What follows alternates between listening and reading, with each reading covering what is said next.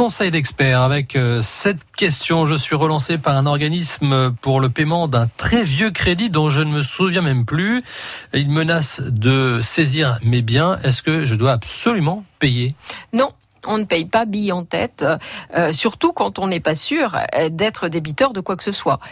C'est au créancier quand même de démontrer qu'il est fondé à réclamer à euh, notre auditeur un certain nombre de sommes d'argent et notamment au titre d'un crédit à la consommation. Alors oui, dans un premier temps, c'est un organisme de recouvrement qui va intervenir, soit amiablement, euh, soit euh, par le biais d'un huissier, Hein, donc on va voir euh, ce qui va se passer, mais surtout que ce soit l'un ou l'autre, ils doivent pouvoir justifier, surtout, je vous dis, quand il s'agit d'une vieille dette, qu'il existe un titre. Un titre, c'est quoi? C'est une décision de justice qui a été préalablement rendue, qui a condamné notre auditeur à payer une certaine somme d'argent. Cette décision de justice, elle n'est valable que 10 ans.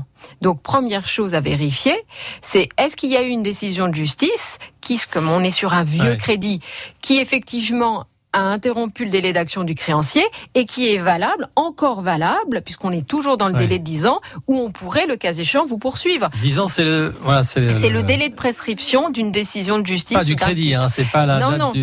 Non, non, là, on est dans le cas où, hein. voilà, la première chose qu'on vérifie, pourquoi? Parce que pour faire une saisie ou une mesure d'exécution quelconque mhm. sur un compte bancaire, sur des biens mobiliers, etc., il faut cette fameuse condamnation. Il faut cette décision de justice. Si la décision de justice n'existe pas, ce sont des menaces l'air, parce qu'il faudra aller la chercher. Donc première chose, est-ce qu'il y a une décision de justice? S'il y a une décision de justice, est-ce qu'elle est toujours valable? C'est-à-dire est-ce qu'elle a moins de 10 ans?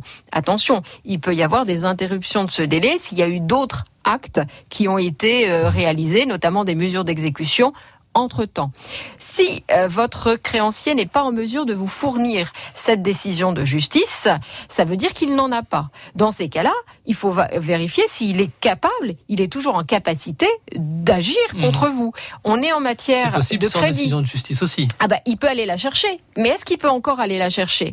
On sait qu'en matière de crédit immobilier à la, à la consommation, le délai de forclusion, il est de deux ans.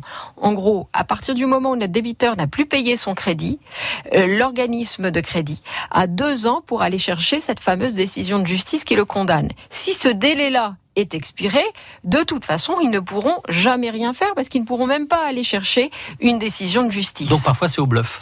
Ben, c'est malheureusement, dites-vous que plus euh, votre créancier est vindicatif, en général, moins il a de chances de pouvoir valablement vous, poursuivre en utilisant les outils légaux.